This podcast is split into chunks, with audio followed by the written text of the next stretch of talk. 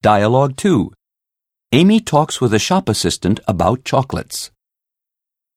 I've never seen so many chocolates in one place. I like the sophisticated cover on this box and the contemporary look of this one. These are designed to stand out. They fascinate me. And these have an infusion of cherries. They are so fragrant. Are all these chocolates organic? Yes, they're all additive free, which means that they are preservative free too.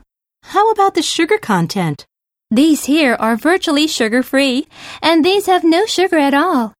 If I had to single out the healthiest, I would recommend this one.